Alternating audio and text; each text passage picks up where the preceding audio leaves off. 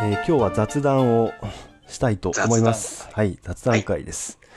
あのさ、一その優しい医療情報のさ、イベントの前哨戦として、えっと、まあ、ゲストに、イベントでゲストに来てくれる方に、あらかじめその対談、チャット形式でさ、定談か、はい。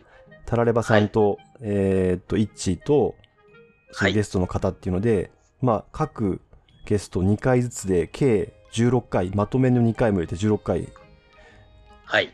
ね、タラレバさんがまとめてうん、編集して出してくれてたけど、あれ面白いね。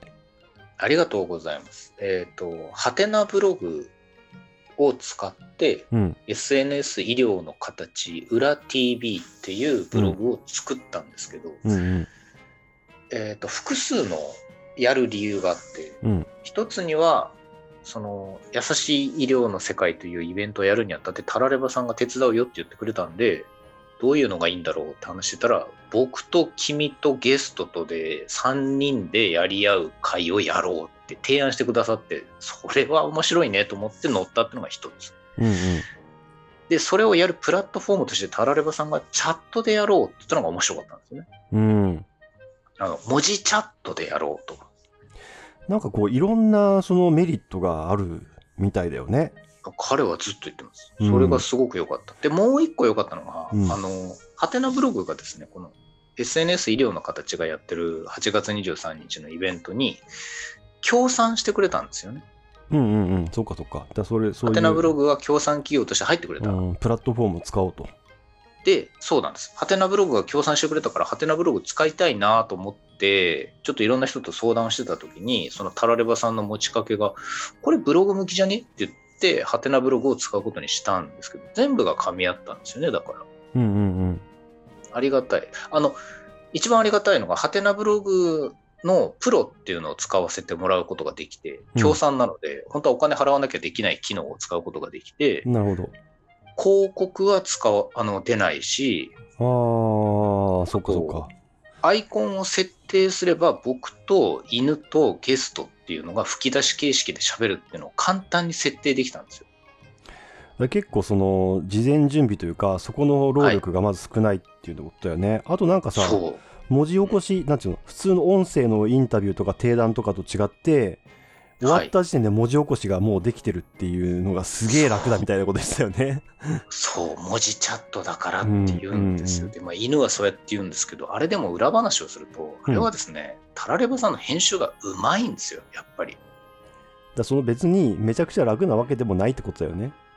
多分、本当はそこまで楽じゃないんですけど、うんうんでも彼のその異常な仕事の有能さからすると、あの、チャット対談が終わった日の夜に完成するそのスピードっていうのは楽なんでしょうね。うん、うんなるほどね。鬼早いんですよ。あの、チャット対談した日の夜の12時半ぐらいにできた前編って言って DM で送ってくるんですよ。まあ、迷惑ですよね。だからね、うんある意味ね、あのね、夜中に DM 来る。ね。早い。翌朝でいいと思って、うん、早いと思って、で、もうしょうがないから翌朝5時ぐらいに起きて、編集して、で、6時半とかには、あのブログの下書きができましたって送り返して、犬が犬で早いって言って、だから僕らが早い合戦するっていう、ゲストびっくり。ということで、あの、うんハテブロのプラットフォームが良かったのと、うんそのチャットをそのまま文字起こしにする、あの、犬の事務能力が異常に高かったおかげで、達成できた企画でした。なんかね叩き台ができてるっていう意味では楽かもしれないけど、まあ、本来そこからのそのなんか編集作業というかさもうすごく大変だけどまあうんそのそそそこはそのもともとすごくえっ、と手だれっていうかさうんだからこう結構スルッと出来上がってきてるみたいな感じだよね次の日にねあ人やばいですわ。あれはすごい。あと、うんよく考えたら、チャットする前に頭の中に構成があるので、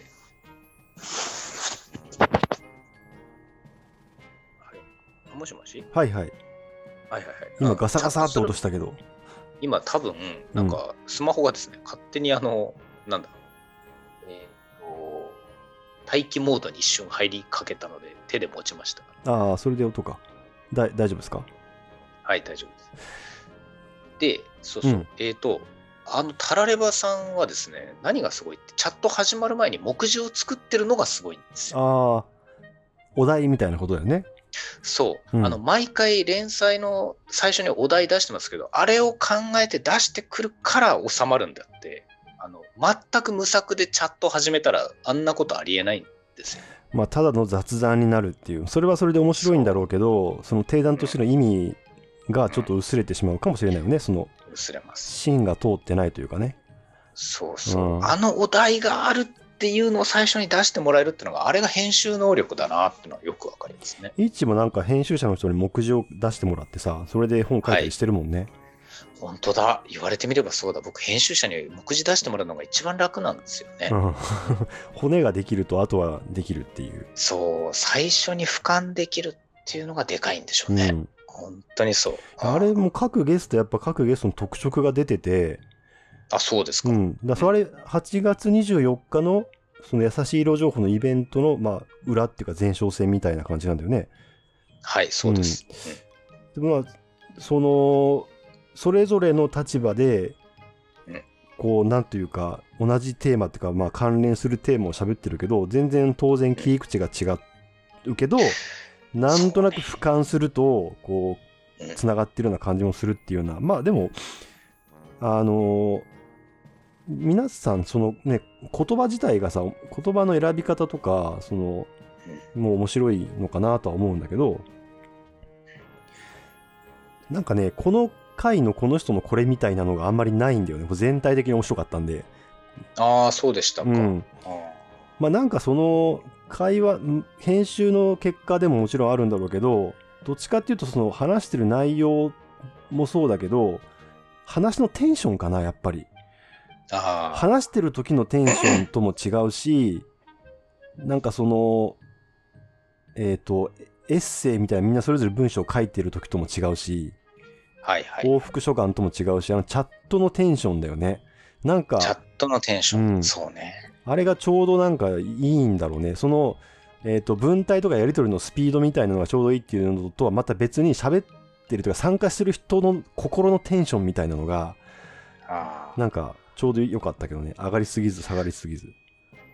あれはタラレバさんうまいですよ。僕やっぱりそのチャットに参加はリアルタイムでしてるじゃないですか。うんうん。あの、ここまでずーっと話をしてる中ですっとこう話を次にシフトしていくのって全部あの犬が仕切ってたんですよ、結局。うん。タラバさんはね、舵取りしてたね。それは。あれね、本当にうまかったですね。全く不自然じゃないけど、ちゃんと舵取ってる感じ。あれはすごいな。僕、あのチャット対談16回を経て、僕少し成長しましたもん。多分 本当に。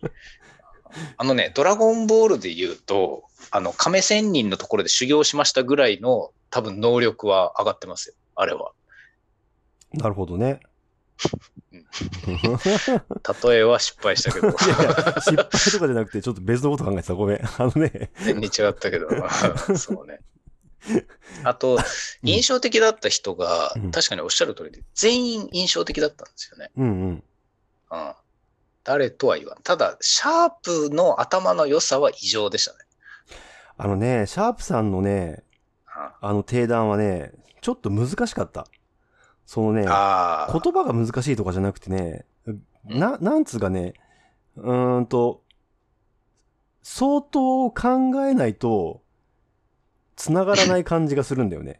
いろんなうん、その言いたいことが。なんか、表面的それには、面白、表面それ面白くないです。面白いです。表面的には、表面的に読んでいくことは可能なんだけど、なんかよくよく考えると分かんないなみたいなことが結構いっぱいあって、で、なんか、まあ凝縮されすぎてるんだよね。で、うーんとね、特に、やっぱりその、これはその、イッチーもタラレバさんもシャープさんも、そのネット上での振る舞いみたいなことに関しても考え尽くした上で話してるから、なんかね、やっぱ俺は読んでる上ではね、前提情報がだいぶ抜けてるなと思いながら読んでた。ああうん。で、僕がまたなおさら相槌を切ってるんですよ。ああ、なるほどね。えだからあれはねある意味専門家同士の会話に近い感じがしたよ。そうね。うん。で、僕はあの原稿を最初見たときに、シャープの全力ではないんですけど、うんあの、我々の中でセミクローズドみたいな感じで、うん3人の飲み会の時の会話みたいなのを再現したらこうなったっていうのが、そのまま文章になったらもうゲラゲラ笑いましたね。あれはすごいと思って。あと、チャットの文章が、えーブログの記事になるまでに文章ってほぼいじってないんですよ。タラレバさんがちょっといじってるんですけど、うん。他のゲストとか僕とかはほぼほぼそのままなんですよね。うんうん。よく残したなって感じですね。もっと消したりしてもよかったのに、とにかくあの犬はね、カットしないのね。ああ、なるほどね。あーまあ、水曜どうでしょうイズムかもしれないけどね。あうんうんなるほど。ディテールを残すってことでしょ。そう。あの、枝はあんま切らないっていう。そうね。うんでもね、最終回で僕が犬を褒めてた部分は丸カット。この野郎と思いましたよね。お前切ったべみたいな。切んなやみたいな。うんそう、まあいいや。いや、なんかね、引用の話もちょっとだけ触れてくれたみたいでね、すごい嬉しかったけどね。タラレバさん聞いてくれる、聞いてくれてるっていうか面白いと思ってくれてんだと思って。彼はね、そういうとこそつないんですよ。うんちゃんとね、あの、僕らが喜ぶことをちゃんと出してくるからね。素晴らしい。ね。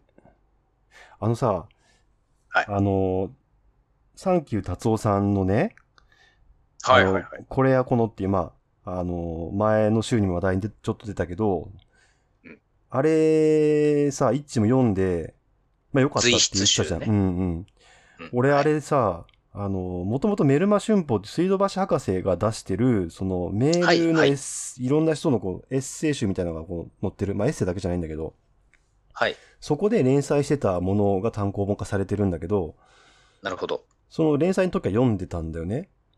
うーん。で、えっと、前半半分ってさ、この表題作のこれやこのの話じゃん。その落語そうですね。さんの話でしょ？で、後半は短いやつが何本も入ってて、それぞれこう、うんああの、扱ってる人が違うっていうかさ。はい。で、一番最後のやつだけ、まあ書き下ろしなんだけど、あの、ああ、ああ、うん。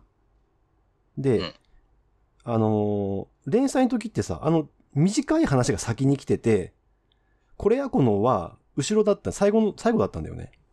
そうでしたか。うんなるほどね。うん、うん。で、その、まあ、構成上入れ替えたっていうのはよくわかるんだけど、そのさ、どうん、どっちに、ど、どういう順番にするにしろ、これやこのの表題作のうん、こう、雰囲気と、後半の、と、短いエッセイの集まりって全然雰囲気がまた違うじゃん。違いますね。お温度感も違うしさ。うん、うん、うん。で、そのね、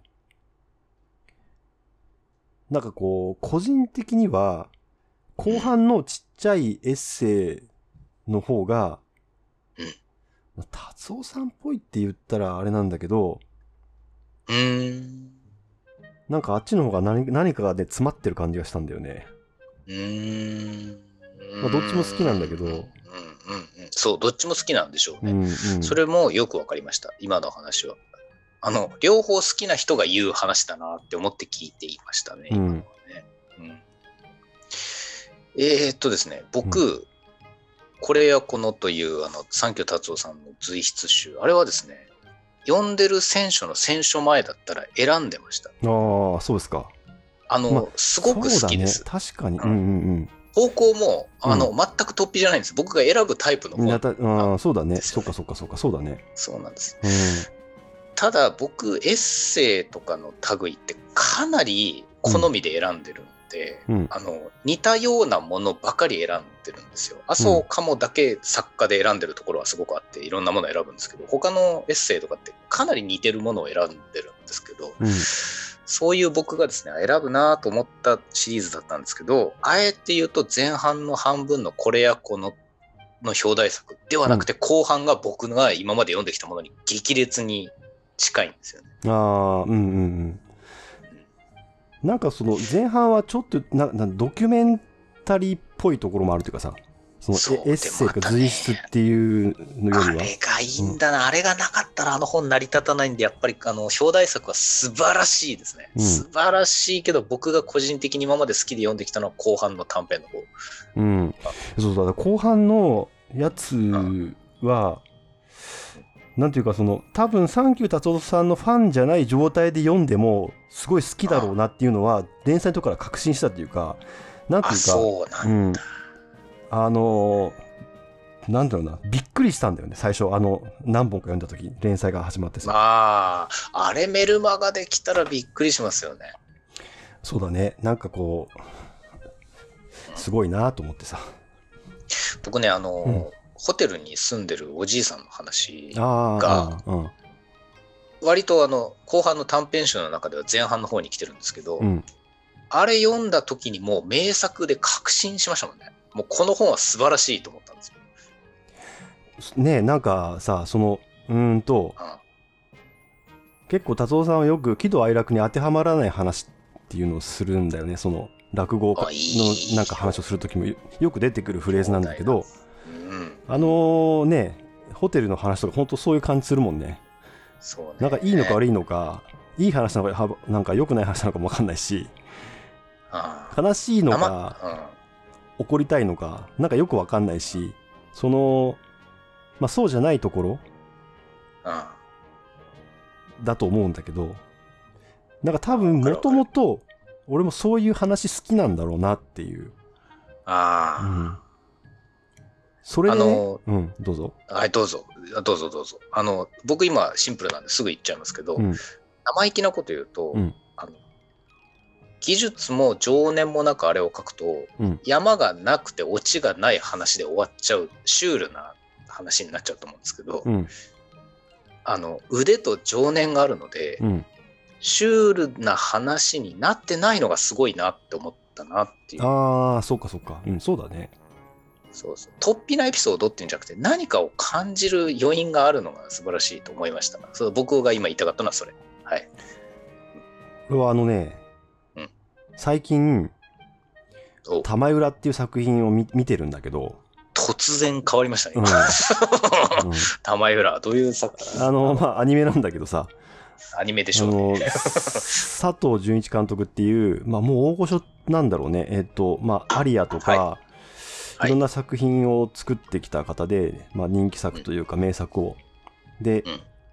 小野違うな。あ竹原かな？まあなんか瀬戸内の町を舞台にした女子高生の日常の話で主人公は亡くなったお父さんの形見のカメラを使って写真を撮ってるっていう話なんだよ。なんかその美少女キャラクターを使ってそのなんていうかちょっと文学っぽいというかふんわりしたうん。その心を描くみたいなうん作品で、まあ日常系好きなら見とけよって話なんだけど、なるほど。うん、でもなんかね5年ぐらい前にアニメ見始めた頃に見て1話見て別につまんなくなかったんだけど後がなんとなく繋がんなくてそのままになってたんだよね。はでいい加減見ようと思って見たらなんか面白かったんだすごい。であ。あなんとかね良かったと思ったんだよね。やっとこれ見れるようになったなと思ってさ。なんかそのねああー、うんなんかねそのアニメ的な演出もあって見やすくはしてあるんだけど、まあ、全体に薄味に仕上げてるんだよね。強いドラマ性とか強いキャラクター性とかはなくこうそのだから多分うーんとパッと見の情報量が少ないんだよ。だけどなんとなくこういろんな作品を見てこうやなんていうのやり口っていうかさいろんなパターンを、まあ、ちょこちょこ見るようになるとなんとなくあそこあの画面から情報がだんだん取れるようになるっていうことかなと思うんだけど背景もねその瀬戸内のあの街をさ描いてたりとかふんわりした関係性を描いてたりとかしてあでー。わかるわかる。うん。そのまあ行間っていうのもいいんだけどさ雰囲気でもいいんだけどなんか全然話の方向性は違うんだけどやっぱ達夫さんの随筆にはそういうものが常にあるでああ、すごいわかるな。うんうんわかるわかる。今のは繋がってる話ですね。そうそうだから達夫さんが好きだって言ってる映像作品とか山のすすめとかそうだけどはい。はい。山のすすめは可愛い女の子が山に登るっていう話なんだけどうん背景の山の絵のクオリティとかなんか2人の主人公の微妙な関係性とかの行間が読み込もうと思えば無限に読み込めるタイプの作品なのね、うん、だあからやっぱそういうものとなんかこうその今回の随筆集がやっぱなんとなくつながってる気がするなっていうある種のそのファンとしての答え合わせ的な部分はあるんだけどなるほどね。でさらにね。玉浦を見てて俺なんか小津安二郎の映画そろそろ見なきゃダメかなって思ったんだよ。ああ、わかりますよ。その連想はわかります。ううんん。わ、かるわかるわかこるう小津映画とかさいろいろこうはいなんか断片的な情報だけ入ってくるんだけど、はいはい。まあ見たことはなかったわけだよ。うん。あのタイプの作品ってさもう超名作だからさうん見てる会話の人は当然全員見てるけど見てない人たちは見てないみたいなところあるじゃん。もしかすると、んその古典的な超有名監督の映画と、うんえー非常に有名な文学作品と、うんクラシック音楽みたいなところに対する造形が今深まっていってるのかもしれませんね。それまあ、なはん。か夏目漱石とかさ読んでるかどうかとかって話そとまあ近いのかなと思うんだけど一致さまあ俺今回東京物語、まあ、代表作だって言われてるから見たんだけど、はいはい。見たことある、えっ、と、うん僕、オズ映画で一個見てるんですけど、うんタイトルがわからない。うんうんうんあの、計算され尽くした配置で会話がずっと進んでいくタイプのやつを一個見てるんああ、ですよ。うん、いや、多分、東京物語もそういう、まあだから、あその、オズっぽい映画なんでしょう。ちょっとよくわかんないけどさ。でも、はい。で、これ、これについて分かってることは、早く見てもダメなんですよ。うんうん。早くって年齢が若いうちってこと？そう。他のものを吸収してない時に見てもよくわからない時に見てますね。おそらく。ああ。でさ、東京物語今回見たんだけど、うんなんていうかね、まあ面白かったんだけど、ええっと、感想が4つあって、ー、おううーんとね、1つ目が、うーんとね、まあ、老夫婦が子供がいる東京に上京してくるっていう、会いに、会うために上京して、一時的に上京してくるっていうお話なんだけど、その親子とか家族間の会話の中、裏に潜んでるいろんな感情とかが感じられすぎてお腹が痛くなるっていう、その、まずあの、行間がいろいろありすぎてお腹が痛いっていうさ、その微妙な親子関係とかあるじゃん。っ。ていうのが一つ目で、で、二つ目が、まあ、絵がさ、っていう話をさっきイチがしたけど、なんかね、シャフトっぽいと思ったんだよね。えーとシャフトうん、これね、完全に怒られるやつなんだけど、まあ、辛坊、あの、辛坊昭之監督っていう、その、うん。マドカマギカとか化け物語とか作った人で、独特の映像センスで、まあ、背景が幾何学的な背景を描いて、そこに、その、えっ、と、例えばキャラクターの立ちポーズとかもちょっと変な角度立ったりするっていう独特の絵作りをする人なんだけど、うん。まあ、なんていうかその、東京物語の、例えばさ、その部屋の中映してるやつとかも、その、障子とかの直線とか、畳の面の直線とかの捉え方っていうかさ、もうめちゃくちゃ決まってるじゃん。あ圧倒的に。ーで、まあ、その細かいね、その映像的なこととか演出的なことってよくわかんないから置いとくとしても、これさ、順番としてはさ、オズがあって、それのいろんな影響を受けてる中に、多分し、その、えっと、辛坊監督はそういうものを取り込んで自分なりに解釈して表現してるんだと思うんだよね。順番逆わじゃん。かるわかる。わかるわかる。うんうん。でわかるわかる。えっと、これ俺、あの、ビートルズ現象って勝手に呼んでるものがあって、あ、なんか僕言いたいことわかるけど聞きますよ。え ーあのね、はいはいはい。こ中学生ぐらいの時にビートルズを初めて聞いた時に、うんえっと、これ、まあ、いい曲だけど、これそんなにすごいのかなと思ったんだよ。ああ。まあさ、音楽史の中の頂点の一つじゃん、ビートルズなんてさ。そうですね。そこまでなのかっていうのはよくわかんなかったんだけど、うんあのーこれってさ、その、えっ、と、ビートルズが巨大すぎて、そこからいろんな影響を受けて音楽が発展してきてる、その発展した先を、俺らは先に聞いてるわけじゃん。はい。で、そのオリジナルに戻るとさ、うんそう当たり前に見えちゃうってことだよね。うん、そうですね。うん本当にそう。でうんさらに後の作品の方が、えっと、オリジナルのビートルズを受けて、いろいろそこから足したり変化させたりして発展させてるから、味付けが濃いっていうか、そっちの方が複雑なんだよね。で、そのうんうん味付け濃くて複雑なものを最初に食べてるから、オリジナルのもの食べるとなんか意外に普通みたいな感じになっちゃうっていうさ。わかるわかる。で、俺これ夏目漱石の時も同じこと思ってるんだよね。はいはい。なんか小説読んだ時に、なんかい普通だなと思ったんだよ、小説。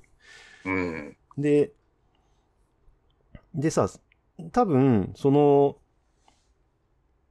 でも今回、その東京物語を見た時に、そうならなかったんだよね。あ、すごいと思ったんだよ。本格的にこれはすごいと。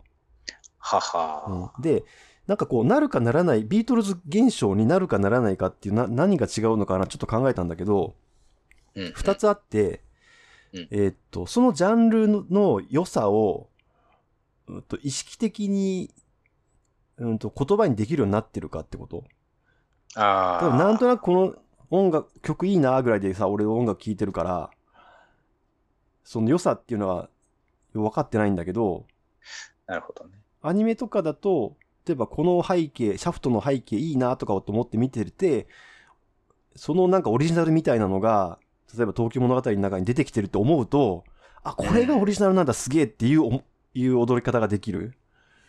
あ要素にちゃんと分解してあ。あ認識しできてるかっていう。あ。ああ。ああ。あともう一個は、えっ、と、年取って薄味でも良くなった。なるほど。うん。えーとですね、もう一個足すべきか足さなくてもいいのかちょっとわかんないんですけど、うん。映画と音楽はやっぱりちょっと一個違うところがあって、うんあのビートルズってアニメに近いんですけど、うんあの音源とか画面の中には意図した線意図した音しか入ってないんですよ基本うん。うん。映画ってその時映り込んだものが全て含まれてるので、うん。あのカメラの画角を切った人が言語化してないものまで映ってたりするんですよね。うん。うん。だから映画のオリジナルは模倣が勝てない部分があるんですよ多分。うん。線を全部なぞれないので、うん。映り込んでる全ての偶然も全部映画になってるので、うん。あの情報を切ってないんですよねオリジナルのすごい部分はただビートルズに関しては出そうと思った音が基本なんか3つの楽器からしか出てない部分があるのでうん。あの後世の多重録音がビートルズを超えるのは当たり前な部分がどうしてもあるじゃないですかあのーまあそうだね。その、うーんと、技術的な進化とか、いろんなもので、どんどんその、すごくなっていくもの、まあスポーツとかもそうだけどね。なんかそういうものと、そうじゃないものがあるっていうのはわかるけど、えっと、例えば、黒澤明監督の七人の侍を見たときに、はいはい。面白いけど、その、ウルトラ大傑作って言われてるほどなのかなって思った記憶もあるんだよ。映画は映画でそれはそれであるんですよある。うなんで、うん多分俺アクション映画に興味がないんだよね基本的に。だからあ七人の侍でやってるアクションシーンとかまあ他のもそうだけどね。含めてえーっとう全全部すごいんだけどその凄さが全然認識できてない。それは今のアクション映画とかも全然見てないからアニメとかもーそうだけどなるほど。でも多分オズ映画みたいなタイプの作品がもともと好きなんだと思うんだよ。好みとしては。なるほでどアニメとかもそううんいうのを割と好んで見てるからより違いが分かるようになってんのかなっていう気はするんだよね。なるほどね。あーいやうん。わかりますわかります。ああそういうことはよくわかる、でその情報に量に関しては確かにその通りだと思僕ねそこでもちょっと世の中で言われてる話と微妙に違うところもやっぱりあると思ってて、う。うん。よくあの文筆家とかがその今の若手がやろうとしてる手法はすでに福沢諭吉がやってるとかっていうのを見ると、うんやってないよねって思うことはあるんですよ。ああうんうんうんなんか何がオリジナルとか何がは発明なのかっていうその定義の違いだよね。あそうそう、うんあの昔の人が全部やったよねっていうのだけでくくるのは結構危険だなっていうのはいつも思うんですけどね。そうだね。いや、この話は前もなんかしたような気がするな。なんかね、その、もともと完全なオリジナルっていうのはなくて、何かと何かの組み、新しい組み合わせっていうのが新しいものだと思ってるので、そういう意味では、うーん、そうだね。なんか、あどんどん新しいもの生まれてきてるんじゃないかなとは思うけど、その新しいっていうものの大きさの違いはあると思うけどね。ジャンルができたばっかりの頃は、おかなり大きいものが、大きい新規のものがボーンってできるけど、だんだんそれが小さくなっていくっていうのは、まあ、あるかもしれないね。ただ今面白いなと単純に思うのは、うんそのいろいろコンテンツを見てきたその先輩がオズ映画を見た時にやっぱり面白いって思える現象が単純に面白いですよね。うんええとあのね、話の内の話の内容的には、その微妙な親子関係を描いてるので、ストレスになるから、ちょっとお腹が痛くなるんだよね。だから、っていうか、こういうのを見たくないから俺アニメ見てんだけどっていう。ただ、それでも2時間半ぐらいあるんだけど、もうそのスルッ、全部スッと見れるし、ずっと面白いし、えもう絵はずっと最高なんだよね。うん。これやっぱそこれはだからそのねその内容のその好みとか置いとくとしてあなんかそのほん、まあね、こんだけ評価されるっていうのは、まあ、素人が見てもで時間が経って見てもね、まあ、すごいんだなっていうのは思ったけど。あのシャフトみたいっていうのはさどっちかっていうとそれ面白いですよね。うんそうそうそう。シャフトみたいに。ね。うん。そうシャフトみたいなんだよ。だからねあのそううん。シシャフトファン見た方がいい気がするんだけどな。でこのシャフトみたいっていう感想ってなんで怒られるかっていうとうん。ビートルズ聞いてオアシスみたいですねっていうのと一緒だからじゃん。あ いい表現だねな。まあ逆逆っていうかさ。でも逆。みそのなんていうか先に見てる方を例えに使うからそうなっちゃうだけだと思うんだよねそうね。うんどっちがどっちの真似とかっていうのとはまた違う話だと思うんだけどなんかでもそこ一段深い哲学がありそうだな。うんなんかこの後から見た方、ああ、面白いな。うんなるほどね。まあ、それ時系列的には絶対さどっちがどっちに影響を与えてるかってなるからそれはもちろんそうなんだけど、まあ、主観の問題としてとね。あとねもう一個アニメファンとしてっていう、まあ、そその前置きがいるかどうかわかんないけどそののりこっていう、その老夫婦の、えっと、子供が一人戦争で亡くなっててそのまあうん。奥さんだった人がいるんだけど、まあ原節子がやってんだけどさおお一人なんていうか一人だけすごいなんていうのえっ、と誠実なキャラクターなんだよねものすごく。心が、まあ、イノセントなキャラクターなんだよね。ほうでほう。完全にファンタジーなんだよ。そのイノセント具合が。一応その作品には馴染むようになってるけど、よくよく見てると完全にここんな人は現実にいないっていう一番ファンタジーなキャラなんだけどもうねほあのちょっとね現代風にアレンジしたら今のアニメに出しても全然フィットするぐらいファンタジーなんだよ。う。その表現はエモいですね。うん。なんかあ。マリミテに出てきてほしいもんその表現はエモくないです。そうですか。でここね、微妙なニュアンスの違いなんだけど、作品名が出るとうん。エモーショナルさはなくなりましたけど、最後に。みたいなところはエモかった。ね。最後にその夫婦の一番末の娘がいるんだけど20代前半ぐらいの若いね。でまあうん。その子だけ地元にいてでそののりこさんっていう人が東京から来て2人が会うっていうかそのい家にちょっといてさ話してるシーンがあるんだけどそのうん。その2人だけなんかそのまだイノセントなんだよね末娘はまだ若いから世間を知らないからまだイノセントでのりこさんっていうのはもう夫を亡くしてしばらく経ってていろいろこう世の中のことを分かってるはずなのにまだイノセントでいるっていう、まあ、ファンタジーな存在が2人が話すシーンがあってめっちゃゆりゆりしいんだよ。ゆりゆりしい。うんここだけアニメじゃんって思いながら見てたけどあアニメのルーツとまで言えないかもしれない。でいや、なあでなんかこの原節子がやったこののりこっていう、まあ、他の作品にも同じ名前出てるらしいんだけどなんか永遠の処女っていうキャッチフレーズがつけつけられたみたいな感じで、まあ、そのその言葉はさその言葉のコンプライアンスはちょっと今置いとくとしてあ。えっ、と作中のセリフでねあの私はと年を取らないことにしてるっていうことを言うんだよ。でああ。なんだこのセリフって一瞬思うんだけど、まあ、後々になると、要は、その、うんと、大人になって現実的な道を歩みたくないっていうさ、いつまでもイノセントでいたいっていう、まあ、表明に取れるんだよね、セリフが。なるほど。で、これって、まあ、あの、井上貴子さんっていう声優が、ずっと17歳だって言ってるんだよ。もううん、おで、その完全に背負ってて、あの、51歳の誕生日を迎えられた時に、17歳もさ、17歳も3クール目ですっていうツイートしたんだよね。かっこいいですね。かっこいいじゃん。だからその、かっこいい。同じだなと思って言ってること。原節子と。ちょっとこれ根源的なこと言いますけど、うん後から出てきた方がうん先のやつに影響を受けてるって結構陳腐なんですよ。うん。解釈が。うん。人間の根源的なものにうん。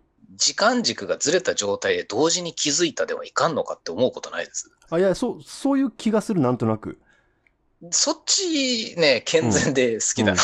そうそうそう。ああだから、なんかその、例えばに、えっと、軽音のげ劇場版が出た時に、まあ、批判のね、ええ文句の一つとして、えっと、卒業してもずっと一緒だよみたいなことを言うんだよね。だから要は、この日常は永遠に続いていくんだっていうことを言う、言わす、キャラクターに言わせてるのは、その、成長を描けてないとか、はは。っていう批判が来るんだけど、うん。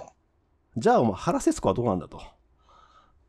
戻りすぎではその、年齢、原節子はいいんですかってちょっとは東京物語見ながら思ったんで、このこのキャラクターファンタジーじゃんって、これ許容するんだったら、ゆいちゃんを許容してよって思ったんだよね。多分ね、原節子も同じように叩かれてはいますよ、きっとね。いや、わかんないけどルサンね。チマンのそうそう。向だから別ける先昭和のそう先そうそう端に。そう、同じ人が原節子をああがめ立ってて、ゆいちゃんを冷やしてるわけじゃないから、まあ、うん単純にどうこのへりくつってことなんだけど、あの、うん、いや、とてもいい、とてもいい。だから僕が思わず、あれでも、うん。ツッコミに回るくらいの、このね、うん。うん。いや、だからなんか、どっかしらにファンタジーが必要だっていうのなんかあるのかなっていう気がするけどね。その純度というか、濃度がアニメはすごい濃いけど、今ね、聞いてて思いましたけど、あの、最近のコンテンツ論ってクリエイター側ばっかり喋ってて鬱陶しいなと思ってたんですけど、あの、その純粋に消費する我々のような側のね、特に先輩みたいな側はね、うん。あの、原節子に同じこと言えんのかよって言ってるのってすがすがしくて僕は好きですそうだね。ねただの、ただのへりくつだからね。ね。そう、ただ、へりくつっていうか、なんかね、聞いてみて消費する側が、あの、側が、うん。ナラティブをちゃんと構築できてるっていうのが、コンテンツの懐の深さじゃないですか、はっきり言って。あの、東京ポッドキャ局では、結構ここ2、3年のキーワードの一つに実感っていうのがあって、何周回ってそこにたどり着いてるのかがもうね、よくわからないけど、なるほど、実感。うん。実感、その客観性とかじゃなくて、実感したそのことを喋るのが面白いんじゃないかっていうのがあって、それって、その、すぎてるな。チーが最近言ってるナラティブっていう意味っていろんな意味で使ってると思うんだけど、多義語だと思うからさ、そうですねその。一つに実感っていうのもあると思うんだよね。ある。あとね、ゲシュタルトのそう、実感。実感ね。俺ね。牧田さんの名言だと今でも思ってるのが、ある放送回で、お印象派の人たちは実感なんだよって言ったんだよね。あれは、見たものを見たまま書いてんじゃなくて、俺にはこう見えてるんだっていうのを書いてるんだから、彼らも実感おじさんだって言い始めたんだよ。ほど。うん。俺すごい腑に落ちて、うんそれが。でもそれは印象派なんですね。うん。たまにだから俺がレアリズムじゃなくて？えっと、うんとね、えっと、実際にこう見えてるってものを書いてるってことかな。いやー、だからね、そこがね、僕ね、今聞いて思ったんですけど、うん。世に伝わりやすく言うんだったら、シュールレ、ダリは実感なんだよって言った方が、尖ってるんですけど、ダリじゃなくてし、その印象派を使ったところにひとひねりあるなって僕は思ったんですね。どっちかっていうと。あの、ダリにはこう見えてるんだよの方が陳腐なんですよ。だから。うん、そうだね。なんか、うん。うん。だからね、なんかね、そう。うん。なんかね、マキタスポーツさんのその言葉がね、テクニカルだなって今思ったのだから、なるほど、なるほどね。なるほどね。うん、そうかもしれないね。うん。き合いに出したのそっちかみたいな、うんこう、そうそうそうそうそう。あなんかね、その、でも多分テクニカルにそこにはめたっていうよりは、それも実感だと思うんだよね。あ、この人今たち俺と一緒だって思ったんじゃない何かの時に。なんかねーメ、タな実感ですね。ななんかね今は旅行に行った先で湖かなんかを見た時にって言ってたから、本当にそうだと思うんだよ。その、だから実感で実感の話をしたんだ。そうそうそう、湖って、この景色綺麗だなって思った時に、あ、この今受けてる印象を本当に書いた？あ実感おじさんじゃんって言ってた。それすごいよくわかる。だから、まあ、感想とかもね感想とかもやっぱりこう実感が客観的な視点も必要かもしれないけどそれもありつつやっぱじそこに実感を乗せるっていうさ作業、ナラティブね。うん、それもだけどナラティブっていうのはさその人の持ってる価値観とかも含めてナラティブいやー、僕それ影響受けそうだな。なんか今の一言は。しばらくその話書きそうだな。西野まどかがうんざりしそう。また実感の話してるとかって言いそうだな。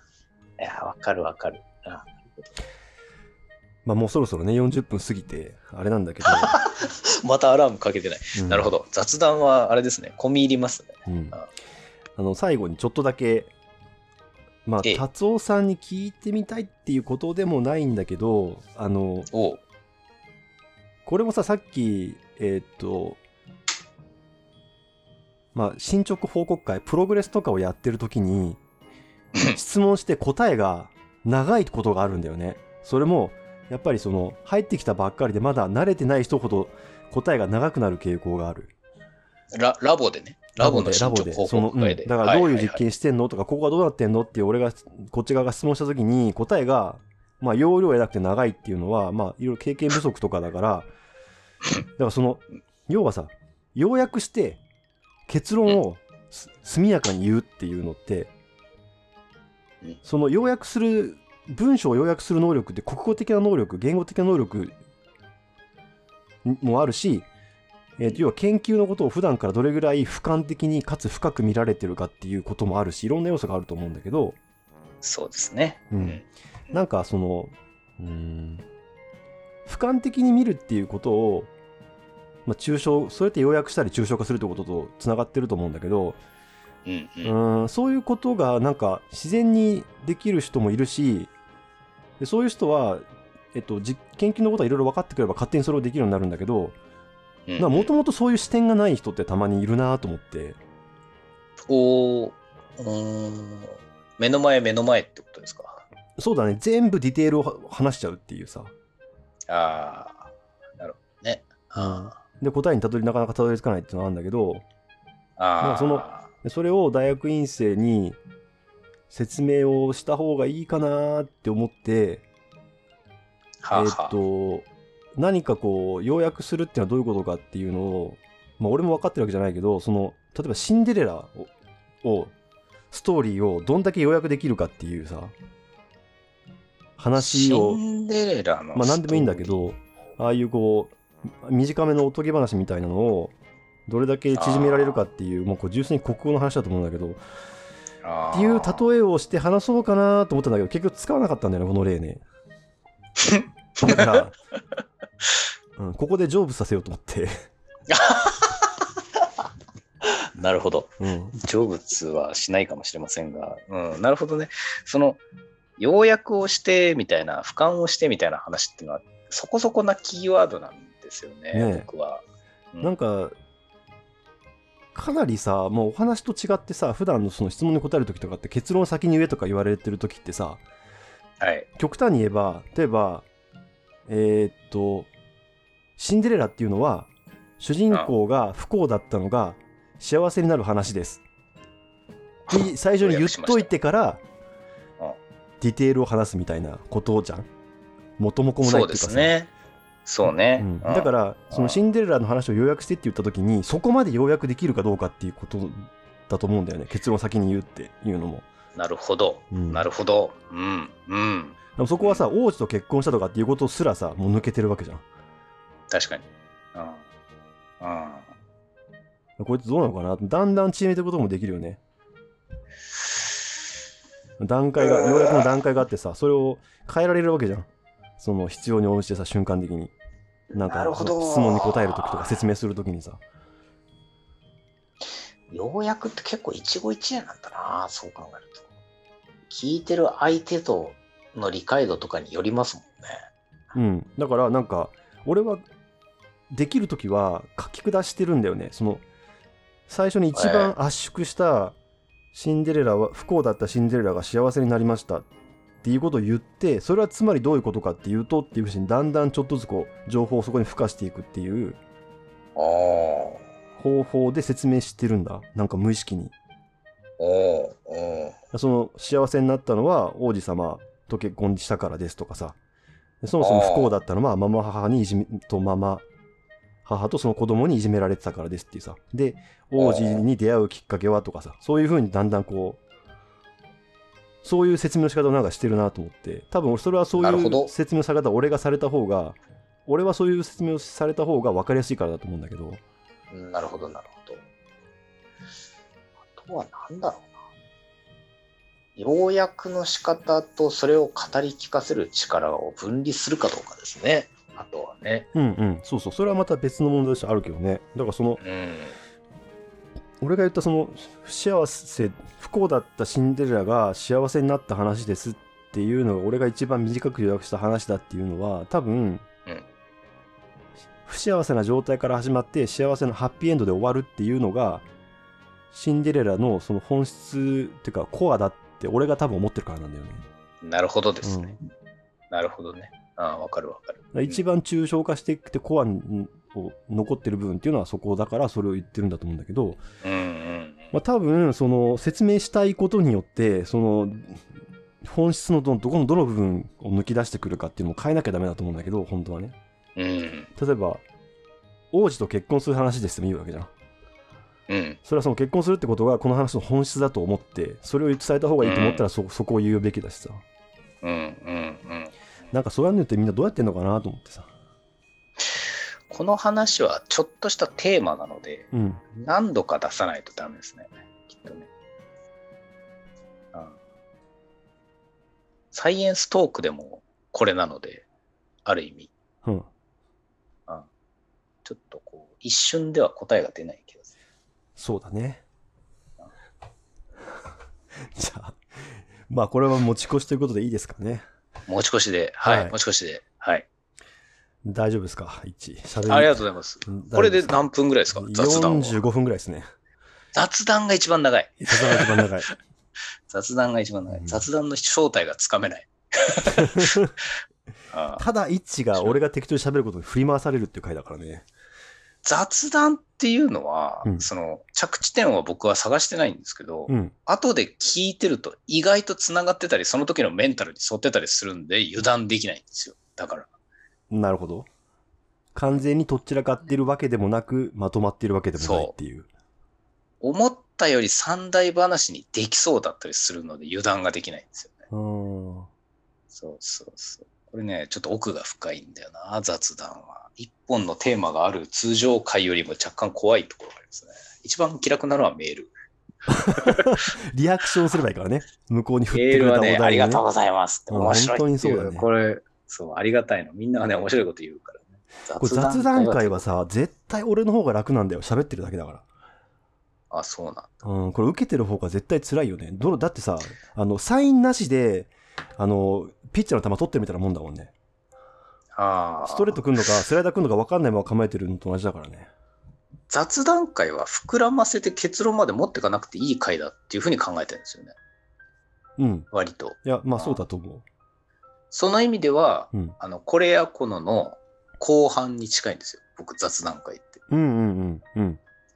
情景をうんあんまり勝手な尺度を切らずに、うん。こう、まるっと見る回なんですよね。そうだね。俺なんかね、これやこのの、なんかこう、すごいいいって言いたいんだけど、でも感想をなんか言いたくないんだよね。ああ、わかるな。言ってたけど、そのなんか、な、なんだろうな、その、それこそ要約はできないんですよね。そそうだね、なんかね、あうん、要約？あるいは言語化？まあ、うん要約か。だから、つまりこういうことですみたいなことを、うーん、あんまり精度高くできる自信がないので、そう、だったら触りたくないみたいな気持ちがあって、次読む人のためにならないとかいろいろ考えますよね。まあそうだね。結構やっぱ、うん、本質を抜き出すのは難しい感じはするけどね。それは本当にそうだな。よし、じゃあビールも飲み終わったし終わりますか。今、カコーンっていうさ、はいあの、か軽い缶の音がしたからさ。そう、これはね、空になった感が当たったんですよ ね。よくわかったなと。はい。はい、じゃあ長々とお付き合いいただいてありがとうございます。いえいえはい。で今日は、はまた。はい、以上です。ありがとうございます。ありがとうございました。